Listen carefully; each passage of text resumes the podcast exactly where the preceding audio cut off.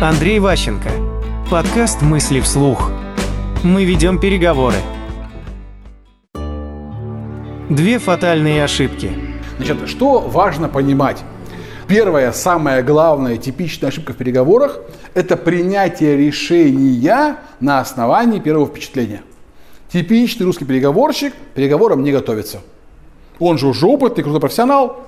Куда там, куда, куда едем? Адрес такой-то, вызываем такси, поехали. Приехали. Сели, чай выпили. Так, кто перед нами? Компания какая? Газпром? Поехали. То есть, как бы, никто не, не заморачивается изучением балансов, документов, что-то еще. А, разберемся. Нет, сейчас еще раз приедем. Как бы, то есть, вот, как бы большинство не парится подготовкой, к сожалению, даже к большим переговорам важным, не готовятся. И поэтому делают как бы выводы о собеседниках, о теме встречи, о беседах на основании первого впечатления. Те же самые презентации, вот обычная тема какая совещание, да? Когда инициатор совещания готовится заранее, всем все высылает, говорит, ребята, прочитайте, приходит на встречу, как будто обсен горох. Никто пресс не открывал, никто ничего не читал, ему уходит куча времени на проч... еще раз объяснить, какого хера он просил. Он вроде всем дал все шансы, все выслал, но большинство не читает и не готовится. И поэтому, говорю, это проблема, поэтому еще раз, самая худшая ошибка в переговорах действует на основании э, такого шаблона. Если вы еще были в тренингах переговорных, и вдруг узнали о типах переговорщиков, типа какие-нибудь Кра, вот был такой э, прекрасный тренер Радмил Лукич. У него была модель, на основании модели диск, э, там были типа красные, желтые, синие переговорщики, там было разные модификации. Короче, нельзя никогда наклеивать на человека ярлык. Это все равно, чтобы это решение на основании гороскопа. Типа он водолей, значит. Так делать нельзя, это очень глупо, это тупейшая вещь, для маленьких сделок, где там типа, ну не знаю, там большой поток входящий, и ну, клиенты примерно одинаковые, это возможно. Если у вас клиенты ну, покупают хотя бы там, на 100 тысяч рублей, уже нужно, сказать, как бы индивидуально относиться, не мазать клиентов одной краской. Почему? Когда мы кому-то приклеили ярлык, это очень удобно, это снимает с нас вину за провал переговоров. Ну, он же красный. Или там он синий, поэтому все, там, все обосрались, это он виноват. Это такой психологический трюк, снимающий вину с переговорщика, с продажника. Это не помогает продавать, помогает договариваться. Очень важно не использовать шаблоны в отношении людей. Дальше. Нельзя ждать, что он согласится, потому что это показалось. Очень часто на переговорах бывает такая история, что вы поговорили, и прям вот с той стороны были прекрасные люди. И они так классно все говорили, что вы им поверили, что они точно хотят ваш продукт. Вы исполнены ожиданий, что да, вот-вот завтра будет сделка. Завтра, и через месяц, и через квартал, и через год. Вот первые ошибаются на первом впечатлении, а второе влюбляются сразу вот с первой встречи. Боже мой, какие люди, какие вообще у них прекрасный заказ большой, все будет классно. Вы вдруг необоснованно верите, что будет большая, красивая, вкусная сделка. Бездоказательно. Это основные ошибки для всех переговорщиков, потому что это у них в голове затык происходит. Чисто вот такой психологический трюк, который они сами себе запрещают нормально договариваться и нарушают собственную работу по продажам. Механика переговоров. Как у нас происходят переговоры? Можно представить переговоры в виде весов. Такой безмен, переговорщик один, переговорщик два. Э, они приходят на встречу, как у нас обычно бывает, вот типа стол, разделяющий нас, стул там, стул здесь, чашка с кофе, какие-нибудь плюшки, бумажки, ручки, и мы типа договариваемся. То есть четко видна граница, вот там чужие, тут свои, и мы с такой позой как бы общаемся, с ними договариваемся. Считается таким типа разумным, что вы к переговорам подготовились. То есть у вас есть аргументы. Вы с ними приходите и их вынимаете. Аргумент номер один, аргумент номер два, аргумент номер три. Типа, все круто, как бы ты все объяснил, и тебе кажется, что тебя все поняли. То есть, типа, типа ты убедил, ты все доказал, все хорошо, ты эксперт. Ты готов, ты хорошо, разумно, рационально все объяснил. А тот говорит, не хочу, или мне не нравится, некрасиво. Причем здесь мост и некрасиво. То есть смысл просто в том, что переговоры можно сломать просто выходом за пределы разумного, за иррациональность. Побеждают на переговорах те, кто комбинирует рациональные и иррациональные аргументы. Тот, кто полностью полагается на разум, на здравый смысл, проигрывает в большинстве переговоров. Если он не самый главный чиновник, он точно проиграет. То есть какой-нибудь эксперт, супер-пупер там в IT, в бухгалтерии, в чем угодно, обосрется, встретившись с типичным переговорщиком, таким вот эмоциональным, таким буйным, активным. Эксперт формально – это чисто знание.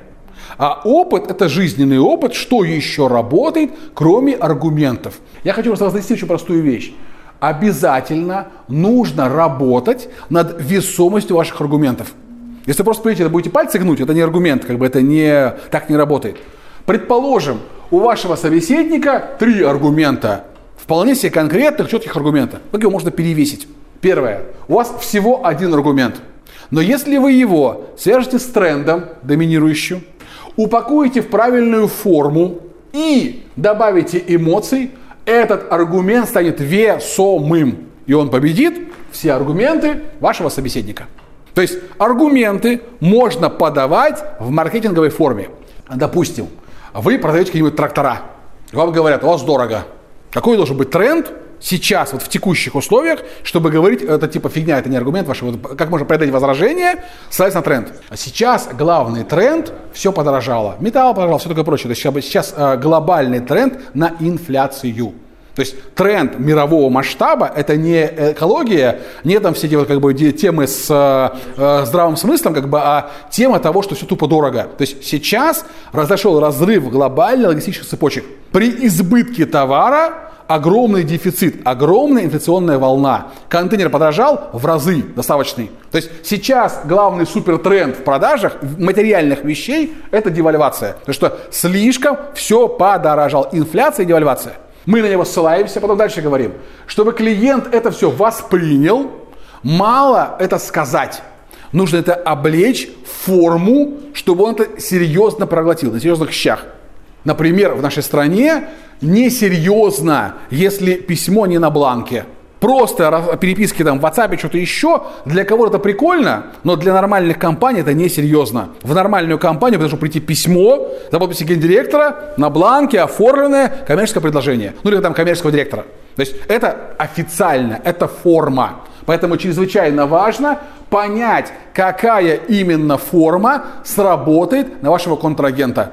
Люди удивительно образом устроены. У него вот есть смартфон в руках, в смартфоне несколько разных приложений. Например, электронная почта и мессенджер. Как вы думаете, чему люди доверяют больше, электронной почте или мессенджеру? То, где больше личного, там больше доверия. В, да, в почте спама больше. Короче, почта, э, все в одном телефоне, но уровень доверия разный. И поэтому выбор, э, а, как отправить сообщение в почте или в WhatsApp, предопределяет восприятие. И поэтому, повторюсь еще раз, важно это понимать и знать, какой канал общения. Допустим, в Казахстане у всех тотально WhatsApp. Как будто вообще просто вот не знаю, что случилось, когда взорвалось два года назад. И они просто как перешли на WhatsApp, все, там по телефону звонить, говорить, вообще без, без шансов. WhatsApp нет, ты не человек. И последнее. Значит, вы э, тренд, на тренд сослались, форум правильно упаковали, добавили эмоций. Эмоции должны показывать, что вы сами верите в оптимистичный вариант будущего но его не навязываете. Это эмоции вашего личного оптимизма, что вы в это верите и полагаетесь, что ваш деловой партнер тоже оптимист и тоже верит, что все будет нормально. Но вы не навязываете ему оптимистичную картину мира. Мотивация Ди Каприо. Итак, значит, э, для вас важно следующее. Начальники не могут ждать, когда вы научитесь чему-нибудь. И они хотят от вас результата прямо сейчас. То есть они хотят, чтобы продавали прямо сейчас. Вот хороший фильм про мотивацию. Это абсолютно неправда. Так никто не делает, но это красиво смотрится в кино. И поэтому мы посмотрим фрагмент фильма из «Волк с Уолл-стрит». Видите эти черные ящики? Они называются телефоны. Я вам открою одну тайну о телефонах. Сами они не звонят. Понятно? И без вас это лишь мертвый кусок пластмассы как заряженный автомат без обученного стрелять морпеха. Только в случае с телефоном все зависит от каждого из вас. Мои тренированные стретониты, мои убийцы, мои убийцы, не терпящие ничьих отказов, Мои бравые воины, которые не положат трубку, пока их клиент не купит или не сдохнет нахрен!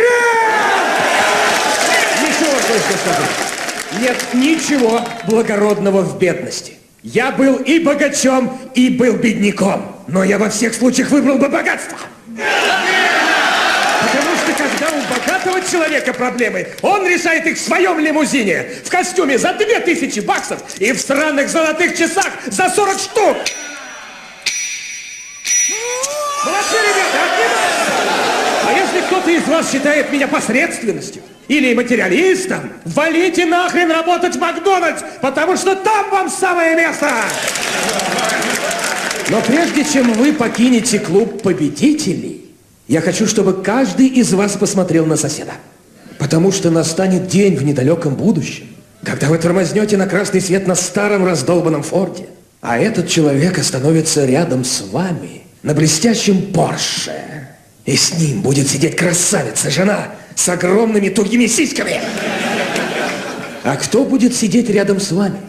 Отвратительная хабалка с трехдневной щетиной на ногах, в растянутой майке, стиснутая между пакетами с едой из дешевого супермаркета. Вот кто будет сидеть рядом с вами. Так что слушайте меня и как следует. Вы задолжали по платежам за кредит?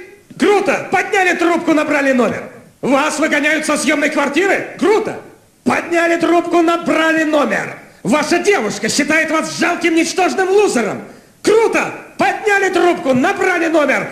Я хочу, чтобы вы решали проблемы, набивая кошелек. А для этого вам нужно только одно. Поднять трубку и произнести слова, которым я вас учил. И я сделаю вас богаче, чем самый могучий олигарх Соединенных Штатов Америки. Я хочу, чтобы вы встали и запихнули акции Стива Мэддена прямо в глотки ваших клиентов. И чтобы эти суки подавились. Чтобы они подавились и купили сотню тысяч акций. Вот чего я от вас хочу. Будьте безжалостны. Будьте жестоки. Вы телефонные, мать вашу, террористы! А теперь давайте отымеем этих ублюдков! Очень важно сместить этические акценты. То есть, как бы, вот э, ваши клиенты, это не надо думать об их состоянии, что-то еще, вам нужно их ограбить. То есть, чтобы их ограбить, нужно понять, зачем ты это делаешь. То есть, в данном случае речь идет о мошенничестве прямом. То есть, человек призывает отбросить совесть и ограбить других людей. Подходы есть разные, и это, это слава богу, только кино. Потому что мы слышим в трубках вот эти звонки, звонков, как бы, ну, те, кто нам звонит, там, продать билеты, что-то еще. Несчастные люди, в общем, как бы это не работает, на мой взгляд. Пытались э, и мошенники, и банки менять разные вещи. Они пытались, допустим, голосом какого-нибудь Пореченкова или кого-то еще озвучивать э, скрипты. Они пытались тренировать людей, как бы вот, чтобы они говорили по какому-то новому скрипту неожиданному. Было много разных версий. Главная проблема в следующем. Когда звонящий звонит в пустоту, когда он не понимает, кто перед ним, у него огромная проблема с коммуникацией. Большинство продавцов по телефону ломается и теряет своего покупателя в первый момент времени, в самом начале. Просто вот не находится контакта. То есть, например, многие молодые девушки звонят и очень быстро тараторят. Они пытаются исполнить скрипт, там, здравствуйте, я Машака, там, что рассказать. То есть, как бы, и в итоге э, люди пожилые, просто чё, ась, надысь, как бы, они не врубаются. То есть, с самого начала коннект не происходит. То есть главный ключ проблем вот этих продаж по телефону в том, что они не понимают, кому звонят и не могут выстроить индивидуальный сценарий разговора. И из-за этого очень много звонков в холостую, в никуда. В недвижимости, в автомобильном транспорте огромное количество пустых, бессмысленных звонков. Потому что не готовятся. Алгоритм успеха. Значит, у нас есть прекрасный товарищ Дональд Трамп, мастер вот такого рода выступлений, трибун, оратор, людей говорит простейшие вещи, вообще элементарнейшие, но народ умеет зажигать стадионы. То есть профессионал высокого класса в плане вот площадной такой брани, скандалов, конфликтов. Он такой как бы э, лучшая версия Ксении Собчак. Человек, которого стресс зажигает, который на скандал с удовольствием нарывается. Он от скандала подзаряжается. Большинство людей скандала пугается, он их разряжает, теряет эмоции, люди не хотят в них участвовать. А есть те, кому это нравится. И вот Собчак, допустим, тоже самое Соловьев, для них чем скандальнее, чем конфликтнее, тем у них больше энергии и сил. Они в этой ситуации чувствуют себя как рыба в воде. Они еще готовы еще больше обострить, еще больше поднять ставки, там еще больше воевать. Соответственно, как бы переговоры бывают разные, и мы говорим про переговорные маски уже более конкретно. То есть мы поговорим, что вот э, я называл их раньше, свидетель, эксперт, авторитет, как переговорные маски и речевые техники. Итак, э, стандартный шаблон переговоров, такой как бы ну, вот, э, правильный. Шаг первый. Вы выбираете инструмент воздействия на вашего собеседника. Вы пришли, увидели или подготовились и узнали, и выбрали, как именно на этого человека лучше всего влиять. Значит, биологические виды власти социальные виды власти. Вы выбрали, что вам поможет больше. Потом вы одеваете на себя маску, то есть выбираете роль. В какой роли вы будете адекватны? Свидетель, эксперт или авторитет? То есть для этого конкретного клиента какой маски вы будете лучше всего. И потом Стреляйте в него по принципу Челдини. Преодолевайте барьер свой-чужой, выбирайте один из семи тоннелей, благорасположение, дефицит, что-то еще, проникаете ему в мозг, и он ваш, отдает вам свое доверие. Вот вкратце как бы там сама технология подготовки. Непутевый свидетель. Итак, мы посмотрим первую роль. Допрос Фрунзика Макартычана в суде. Как неправильно выступать и объяснять проблему. Где работаете? Антунель строит два шофера. Что вы можете сказать по поводу данного инцидента? Я все могу рассказать. Этот Потерпевший. потерпевший открыл дверь, а Валикоджан, Подсудимый. а подсудимый сказал «Здравствуй, дорогой». А потерпевший сказал «Извините, я в туалет хожу». А она выскочила на улице и кричала «Милиция, милиция». А я сказал «Валикджан, пошли домой». И пошли. Значит, вы утверждаете, что подсудимый не наносил побоев потерпевшему? Конечно, не нас носил. Он пошел в туалет, а он не смог э, дверь сломать. Значит, дверь он ломал? За- Зачем ломал? Вы же сами сказали. Слушай, я русский язык э, нехорошо знаю. Он э, постучил в дверь и сказал, тоже хочет. Такие вопросы дают, что неудобно отвечать. В общем, я надеюсь, вы смысл поняли. Мы не будем смотреть просто целиком это видео. Как бы общая идея просто в том, что если вы запутались в первичных показаниях, если как бы вы при значит, начале коммуникации эм, сразу теряетесь, так сказать, э, и как бы ну, начинаете оправдываться, это ужасная вещь с точки зрения переговоров, то есть вы теряете репутацию, вы как бы вам не доверяют. То есть простейший способ потерять доверие – это вот поведение, как у Макартачана. Начал за одно, потом за другое, дополнительные данные, что-то еще. Любимая тема на переговорах или, допустим, я веду какие-то лекции, подходит после занятия какой-нибудь человек, говорит, Андрей Анатольевич, есть такая ситуация, помоги, пожалуйста, советом. И что-то рассказывает. Я даю совет. Говорит, вы знаете, вот не совсем, а вот еще вот это, вот это, вот это. То есть он сообщает мне после моего ответа кучу информации, которая была важна в начале. Чего ж ты молчал, сука, раньше? Ну, то есть, как вот, э, многие очень выдают информацию дозированно. Так у них мозги устроены, что им кажется, нужно быть более компактным, что-то еще. Так же выдают все ваши клиенты. Они часто говорят вам информацию не полностью. И если вы поторопились с ответом, с предложением, вы оказываетесь в просак попадаете. Поэтому очень важно выдаить клиента досуха в плане информации. Нужно быть очень настойчивым в задавании вопросов, чтобы понять, в чем на самом деле проблема у клиента. Истинный эксперт. Есть другой подход. Э, Очень часто вы не понимаете, кто перед вами. И совершаете фатальную ошибку, не, не, не всерьез приняв человека за специалиста. То есть не увидев в нем достойного для вас лица. Это фрагмент фильма «Мой кузен Винни». Мисс Вито, какова ваша профессия? Сейчас я парикмахер. Парикмахер. Что послужило поводом вызвать вас в качестве эксперта по автомобилям? Ничего. Чем же это доказать? Мой отец был механиком. Его отец был механиком. Отец моей мамы тоже был механиком. Три моих брата механики. Мои дяди механики. Я уверен, у вас очень квалифицированная семья, но вы, вы работали механиком? Да, в гараже моего отца. Механиком. Чем именно вы занимались? Зажигание, очистка масла, тормоза, колодки, регулировка карбюратора, установка мотора. Хорошо, хорошо. Дает ли вам опыт механика роль эксперта по шинам? Нет. Спасибо и до свидания. Сядьте, не двигайтесь. Господин судья, а знания мисс Вита по всем областям автомобильной техники могут нам быть полезны. Если мистер Троттер хочет провести проверку компетенции свидетелей в этой области, я не сомневаюсь, что он получит полнейшее удовлетворение. Согласен. Хорошо.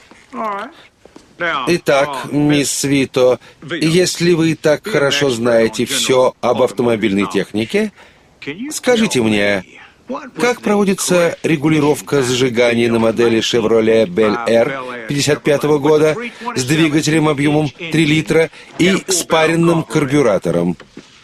Подлый вопрос. Это значит, что вы не знаете?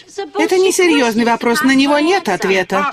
Нельзя, потому что вы не знаете. На этот вопрос нельзя ответить. Господин судья, я отказываюсь признать свидетеля в качестве эксперта. Вы можете ответить? Нет, это вопрос-ловушка. Почему? Сейчас слушай. «Шевроле» не выпускали с мотором объемом 3 литра до 62 года. А на модель Bel Air он был поставлен только в 64 году. Но в 64 году регулировка была на 4 градуса ниже мертвой точки от перемычки. Но я признаю свидетеля. То есть общий смысл просто для вас следующий, что не судите о людях, как бы не понимая, кто перед вами, потому что вы можете просто глупо совершенно ошибиться. Это чрезвычайно такая ошибочная ситуация, поэтому сначала приглядитесь, протестируйте, проверьте, то есть ваше впечатление не было ошибочным. То есть потому что, когда вы предубеждены, например, вот как бы главный герой был предубежден в отношении женщин, что типа блондинка, там парикмахер не может не понимать в машинах, ну просто не может. И он пытался при всех ее унизить, не получилось. И из этого у него дело развалилось в конце концов, хотя он как бы там вроде готовился. Авторитет. Значит, э, кроме свидетеля, кроме эксперта, может быть еще и вариант авторитета. Чем отличается выступление авторитета от свидетеля и эксперта? Авторитет не представляется, его представляют. То есть, э, повторюсь еще раз, как бы авторитет настоящий, когда вы приходите куда-то, лучше срабатывает тогда, когда вас представляют. Поэтому авторитет не ходит один. Пришли на встречу, вдвоем, втроем, это Василий Петрович, он у нас там самый главный, самый толстый. Здравствуйте. То есть это влияет, это работает, это очень мощный инструмент влияния, поэтому пользуйтесь. Как бы, э, и опять же, что делает авторитет? Когда он, э, чтобы закрепиться, он должен показать фокус. Авторитет должен иметь заначку, чтобы легко на неокрепшие умы быстро произвести впечатление. Эксперт может играться, там, э, вызуживать факты, что там подлавливать. Авторитет должен в лоб продемонстрировать, почему он офигенный. Как это можно сделать? Так легко продемонстрировать уровень своей офигенности. Ну, ваше, вот, вы же не фокусник, у вас нет апельсинового дерева с собой, как бы нет там ничего, вы пришли, как бы не показываете карточные фокусы, вы там работаете в IT. Что нужно сделать, чтобы все и получилось на пол сразу бумс и упало. Значит, э, суть в следующем. Как бы авторитет рассказывает байки. То есть настоящий авторитет или о нем байки, или он сам байки о себе. Как он с Путиным вмылся в бане, как он там с Воложем делил какой-нибудь стартап или еще что-нибудь. Поэтому простейший способ закрепить в головах товарищей, что вы офигенный, это рассказать короткую, с юморком, с такой, такой какой-то вот такой червоточинкой историю про себя и про кого-то очень важного. Раньше была такая фишка, э, мошенники старались фотографироваться с знаменитыми лицами. Ну, допустим, скажем, какой-нибудь там, помните, турецкий, турецкий поданный вот у этого, у, в, в Петрова. У него была фотография с каким-то чуваком, как бы из-за границы, он, э, ну, как сказать, типа в обнимку, портреты. То есть раньше была популярная история, фотографии тебя и там царя, короля, кого-то еще, фотомонтаж что делают для того, чтобы на, на лохов производить впечатление. Поэтому сейчас э, фотография, ну как бы вроде да, но э, лучше история. Такой-нибудь такой вот маленькая тайна, какая-то такая подкрытая какая-то покров, что вы типа такой весь из себя в неких высших сферах витаете. Опять же, авторитет, потому и авторитет, что не ходит хер знает куда. Он приходит, уважаемый человек, к уважаемым людям. Раз его позвали, значит, уже пришло время его позвать. Он пришел договориться, поставить точки над «я». Мысли вслух. По материалам курса Андрея Ващенко «Деловые коммуникации 2.0».